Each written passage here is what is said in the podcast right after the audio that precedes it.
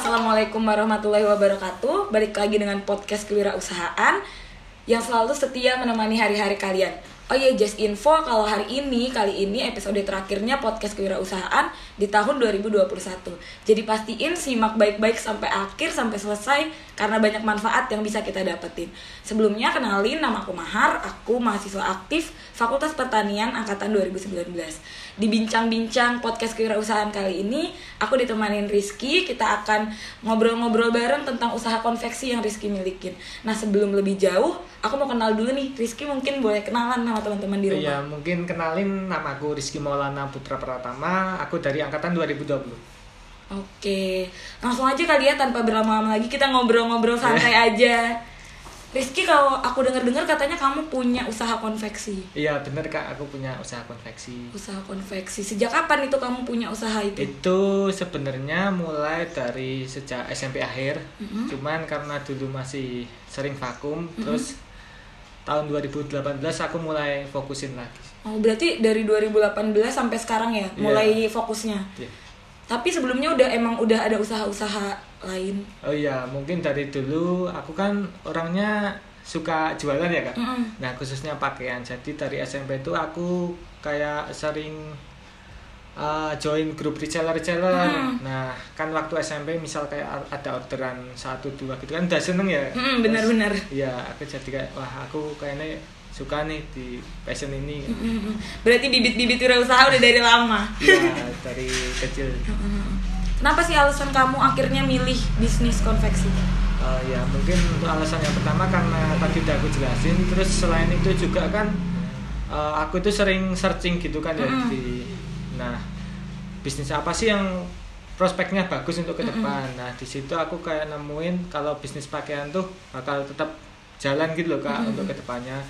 Itu juga mungkin karena kan pakaian itu juga salah satu kebutuhan primer mm. manusia ya. Mm. Jadi pastinya sampai kapanpun tetap bakal dibutuhin sih. Mm. Nah kenapa sih kamu awal mulanya mulai usaha konveksi itu? Nah untuk awal mula sih itu sebenarnya kan aku ada temen. Mm. Jadi dia tuh yang sebenarnya mulai. Dia tuh kan ada partner gitu kan ya. Mm.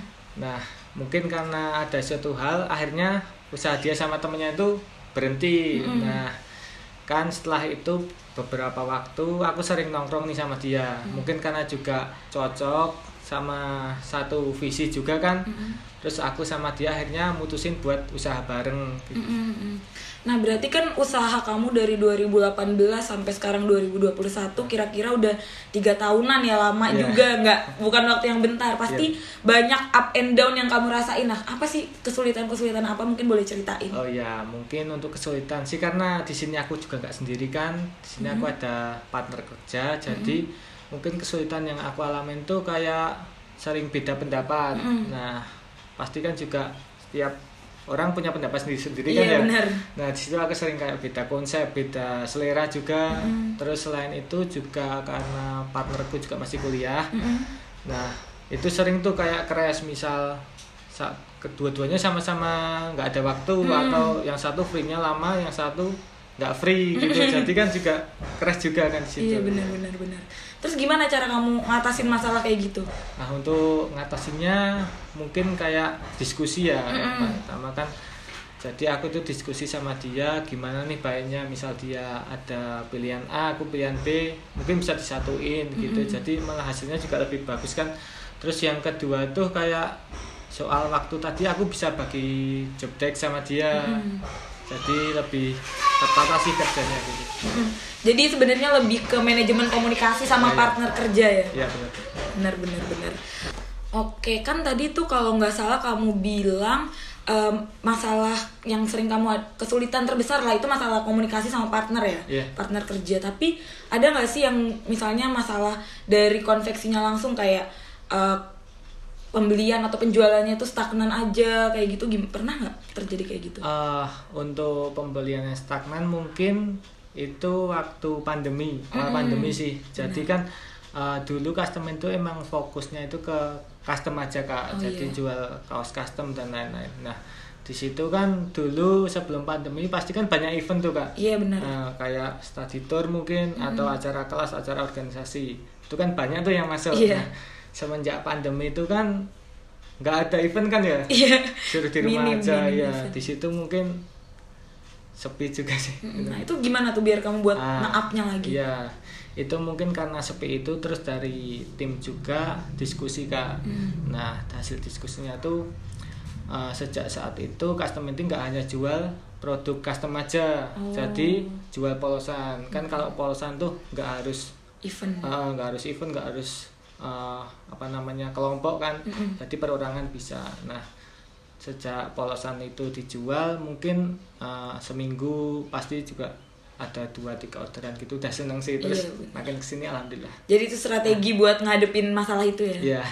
Oh iya, terus kalau apa namanya kan sekarang banyak ya usaha konveksi lain yang mungkin di, selain konveksinya Rizky. Yeah. Nah menurut kamu apa sih kelebihan dari konveksi kamu dibanding oh, yeah. yang lain? Mungkin untuk kelebihan sendiri itu karena sesuai dengan slogan usahaku, mm-hmm. yaitu everyone can create. Mm-hmm. Nah di situ tuh dari Customin bakal Uh, menerima orderan dengan senang hati, dengan setulus hati, mm-hmm. itu dari semua orang. Mm-hmm. Jadi kayak Customin itu nggak mandang nih yang order mau sedikit mau banyak pun tetap dilayani. Mm-hmm. Terus soal ukuran, mm-hmm. itu juga, jadi untuk ukuran paling kecil kami juga melayani mulai dari umur dua tahun mm-hmm. sampai yang paling besar tuh kemarin sempat enam X L ya. Oh. Yeah. Jadi emang nah. dari semua ukuran, semua nah. usia ada gitu ya? Iya, betul. Berarti nggak harus partai besar aja ya buat nggak. masukin ke konveksi kamu? Iya benar, jadi kalaupun satu aja pun tetap kami layani. Tetap dilayanin. Ya. Kalau boleh tahu itu desainnya dari kamu atau dari customernya? Oh ya, mungkin juga aku bisa jelasin. Uh, untuk desainer kan mungkin aku juga belum begitu bisa ya. Mm-mm. Jadi di situ aku bayar desainer. Mm-mm. Ya walaupun desainernya itu bukan orang asing ya, jadi iya. kayak uh, temanku sendiri, tapi ya udah aku ajak freelance gitu, mau nggak, mm-hmm. terus dia mau juga kan ya. Mm-hmm. Nah berarti kan selain kamu sama partner bisnismu, kamu ada desainer juga dan sebagainya, itu gimana sih cara kamu buat ngejalin komunikasi, ngajakin teman-teman buat istilahnya ngerintis usaha bareng inilah? Oh iya, mungkin kalau itu sih sebenarnya orang yang aku ajak itu udah kenal dulu dari mm-hmm. sama aku ya, mm-hmm. jadi kayak bukan orang asing, jadi uh, lebih gampang sih buat ngajaknya. Pertama mungkin aku kenalin dulu ini mm-hmm. usahaku, aku punya kayak gini kayak gini kayak gini. Terus aku lihat kamu ada potensi di sini, ya udah misal aku ajak gitu. Mm-hmm. Kalau dia mau juga alhamdulillah okay. gitu. Oke. Okay. Kalau boleh tahu cara kamu ngepromosiin, nge-branding usaha konveksi kamu tuh kayak uh, gimana? Untuk promosi sendiri aku ada beberapa cara ya kak. Mm-hmm. Itu untuk yang pertama pastinya kan lewat sosial media, yeah. kayak Instagram, WhatsApp, Facebook dan lain-lain. Terus mm-hmm. yang kedua tuh aku di marketplace juga jualan. Terus mm-hmm. uh, selain itu aku tuh kayak uh, bikin program reseller dropshipper gitu kak. Oh. Uh, jadi kan uh, misalnya aku kan udah punya target pasar sendiri. Mm-hmm. Nah di situ fungsinya reseller sama dropshippernya itu buat ngeluasin target pasarku gitu kak. Mm-hmm. uh, Terus untuk yang terakhir tuh aku bikin semacam giveaway rutin. Mm-hmm. Jadi tiap bulan tuh bismillah giveaway terus. Oh nah, iya iya terus, iya benar. Ya nanti misal dua minggu sekali ada kuis, dadakan kayak gitu sih kak. Jadi nge-branding biar pada ngelihat yeah. ada terus gitu ya. Iya yeah, iya. Yeah. Insight naik terus berarti. Iya. Yeah. Alhamdulillah. Apa boleh kalau boleh tahu nama platformnya, misalnya I G-nya apa? Oh, sekalian yeah. promosi aja. Untuk Instagramnya itu namanya Customin. Mm-hmm. Customin underscore. Tulisannya? C U S T O M I N T oh. underscore Customin ya, okay. Customin baca Customin ya, oke oke oke tadi kalau nggak salah tuh kamu nyebutin mengenai uh, dari anak dua tahun sampai ukuran enam X L aja ada gitu, jadi hmm. semua usia. Nah sebenarnya target pasarmu itu di usia rentang usia berapa sih? Oh iya, ini mungkin juga aku jelasin. Kalau sebenarnya dulu tuh emang target pasarku uh, sambil ngerintis tuh orang-orang terdekat dulu kan. Mm-mm. Nah semakin kesini semakin kesini kan ya alhamdulillah usahaku semakin besar. Nah mm-hmm. di situ aku fokusin untuk target pasarnya itu uh, hampir semua orang kak. Mm-hmm. Jadi seperti yang aku sampaikan tadi kayak anak kecil pun bisa sampai mm-hmm. orang tua pun bisa. Itu target pasarku itu, jadi mungkin dari anak-anak ada, terus remaja ada, orang tua pun ada. Mm-hmm. Jadi segala rentang yeah. usia ada ya. Yeah. Oke, tadi kalau nggak salah kan aku dengar kamu uh, nerima semua pesanan ya. Jadi yeah. kayak dari usia dua tahun aja ada. Kalau soal ukuran sampai enam X L tuh ada. Yeah. Nah sebenarnya target pasarmu itu siapa sih? Oh iya, ini mungkin juga aku jelasin. Jadi untuk target pasar sih uh, secara umum aku pasti jual ke semua orang ya, mm-hmm. Kak. Karena di custom ente itu juga selain jual produk custom, itu juga jual polosan. Mm-hmm. Nah di polosan sendiri itu untuk usia paling kecil itu ada usia dua tahun. Mm-hmm.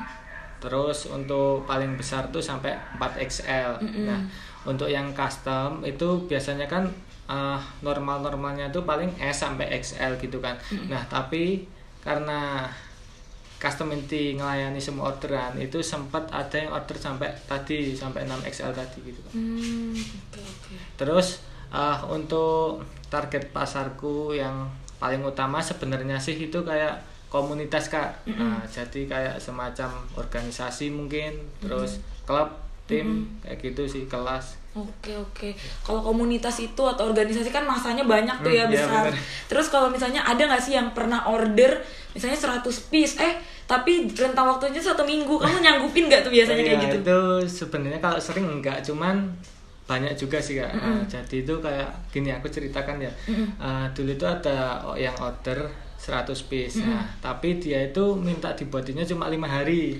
Wah, nah, singkat banget. Kan, nah.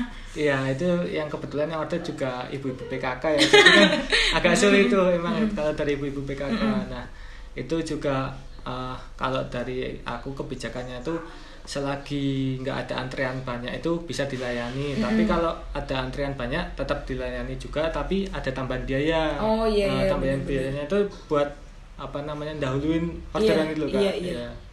Karena kamu pasti kerja sama juga kan ya sama yeah. penjahit dan yeah. sebagainya, yeah. bener. Jadi pasti ada fee tambahan lah buat penjahitnya yeah. kalau misalnya harus diburu-buru.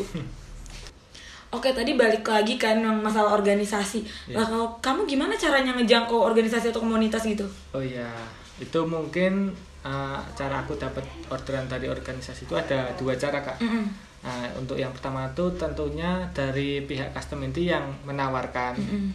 Jadi kayak kita jemput bola nih, iya, nah, ada organisasi apa-apa aja kita jemput bola, kita tawarin nih Kak dari sini ada bisa bikin ini ini ya kayak gitu. Terus yang kedua mungkin uh, dari kenalan-kenalan Kak, relasi hmm. juga. Jadi kan banyak tuh kayak teman-teman minta dibikinin P D H mungkin, hmm. kursa mungkin, kaos, nah kayak gitu sih. Nah kan sekarang ini kamu mahasiswa juga pasti punya banyak kesibukan di rumah, kesibukan di kuliah, laprak dan sebagainya. Yeah. Nah gimana kamu nyimbangin waktu antara kuliah uh, sama usaha kamu? Ya mungkin soal waktu ya itu sebenarnya juga masalah buat aku sama mungkin juga buat wirausaha lainnya yang mm-hmm. nyambi kuliah. Itu kalau soal aku tuh gini Kak, jadi aku kayak punya time manajemennya itu mm-hmm. aku bikin timeline. Mm-hmm. Nah di timeline tuh aku kayak list tuh misal uh, kerjaanku yang paling dekat saat ini apa aja, terus tugas kuliahku yang paling dekat sama deadline apa aja, di situ aku kan list. Nah terus aku dahuluin tuh kayak ada skala prioritasnya. Mm-hmm. Jadi yang paling dekat sama deadline sih aku kerjain dulu dulu terus mungkin uh, untuk yang masih jauh aku tahan dulu. Nah mm-hmm. gitu misal untuk apa namanya Uh, pelaksanaannya tuh kayak gini Kak, jadi kayak misal malam nih, mm-mm. nah aku tuh kayak list list harian, ada kayak besok tuh aku ngerjain apa aja, terus minggu depan aku apa aja kayak gitu. Jadi kerjaan tuh nggak kayak nggak teratur apa-apa dikerjain apa-apa nggak gitu, mm-hmm. jadi lebih ya. Oke, kan pastinya kalau misalnya punya usaha nih ya Riz, pasti yeah. pengen ke depannya makin naik, naik, naik. Nah, yeah. apa sih rencana strategi kamu ke depan mau ngapain aja? Oh iya, mungkin untuk rencana strategi itu sebenarnya banyak juga ya Kak. Oh banyak. Nah, tapi mungkin karena juga aku masih ada kuliah, mm-hmm. itu aku mungkin step by step dulu sih. Mm-hmm. Jadi kayak yang terdekat dulu aku kerjain, yang terdekat aku kerjain. Jadi untuk sekarang tuh aku kayak pengen Uh, apa namanya usahaku itu lebih banyak dikenal orang dulu. Mm-hmm. Jadi kan terus di situ kan pasti timbul kepercayaan. Nah dengan kepercayaan itu pasti orderan akan naik ya. Iya, nah bener. Di situ mungkin uh, untuk modal keuanganku juga akan naik. Mungkin langkah selanjutnya akan untuk nambah mm-hmm. usahaku biar aku gedein. menarik banget. Tadi aku ulas lagi nih kata-kata yang aku highlight itu, kamu fokusin buat ngebangun kepercayaan customer. Nah, itu gimana sih cara kamu buat ngebangun kepercayaan itu? Oke, untuk ngebangun kepercayaan sih mungkin dari tanggung jawab customin mm-hmm. juga, Kak. Mm-hmm. Itu mungkin aku cerita sedikit ya. ya. Boleh, cerita banyak nah, juga enggak apa-apa. Kan, dulu kan emang ada orderan tuh cukup banyak ya, ratusan. Mm-hmm. Nah, saat itu emang uh, dari pihak customin itu melakukan kesalahan, Kak. Jadi kayak desainnya itu kekecilan, enggak mm-hmm. sesuai yang diharapin customer. Nah, mm-hmm. mungkin di situ ya udah sih, kita tanggung jawab aja, kita buat ulang. Mm-hmm. Ya itu kalau mau dibilang rugi ya rugi juga yeah, sih Kak. Yeah. Tapi mungkin dengan adanya tanggung jawab dari customer itu kan customer juga percaya gitu loh, mm-hmm. Kak. Misal wah orderan salah pasti diganti kan, yeah. uh, dari mulut ke mulut bisa tuh nanti. Iya yeah, benar-benar. Jadi itu bentuk brandingnya customer yeah. juga ya. Oke, tadi tuh kalau uh, aku boleh ulas sedikit, kamu menggunakan Instagram, Facebook, yeah. WhatsApp, ada marketplace juga. Nah, itu kan berarti online. Ada nggak sih gerai offline atau rencana gitu ke depan? Oke, itu mungkin kalau buat saat ini sih masih fokus di online ya, Kak. Mm-hmm. Mungkin karena sambil naikin orderan juga biar lebih stabil gitu, Kak. Kan mm-hmm. uh, targetku itu kalau emang orderannya atau omsetku udah stabil, mm-hmm. itu mungkin ke depan bakal ada gerai. Oke, okay, sorry, aku uh, mungkin tadi kurang ke-mention dikit. Oh, iya. uh, Apa namanya, produk apa aja sih yang ada di konveksi kamu? Oke, okay, untuk uh, custom inti itu sekarang nggak hanya jual custom aja, Kak. Mm-hmm. Jadi kan custom itu ada custom kaos, mm-hmm. custom jaket, hoodie, tas, topi, dan lain-lain. Mm-hmm. Nah, untuk usahaku tuh sekarang juga ada jual polosan. Oh, jual polosan. Uh, kayak kaos polos, jaket polos, dan lain-lain mm-hmm. gitu. Jadi nggak harus yang ada desainnya oh, gitu ya? Iya, iya. Oke, oke. Nah, mungkin uh, terakhir nih dari aku pertanyaannya, apa sih tips dari kamu buat mahasiswa yang lagi mau ngerintis usaha di tengah kesibukannya kuliah? Ya, mungkin sedikit tips dari aku aja ya, Kak. Mm-hmm. Mungkin karena aku juga masih belajar, mm-hmm. masih merintis.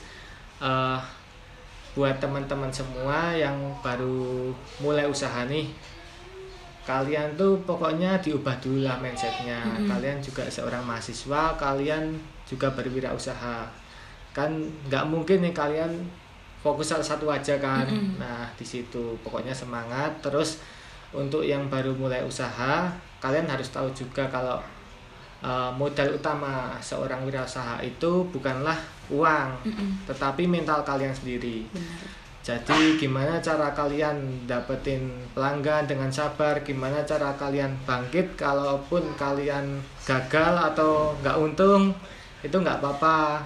Nah, terus buat teman-teman yang sekarang baru kepikiran atau baru mau usaha, uh, pesanku jangan sampai ide-ide kalian tuh cuma tertanam di kepala kalian.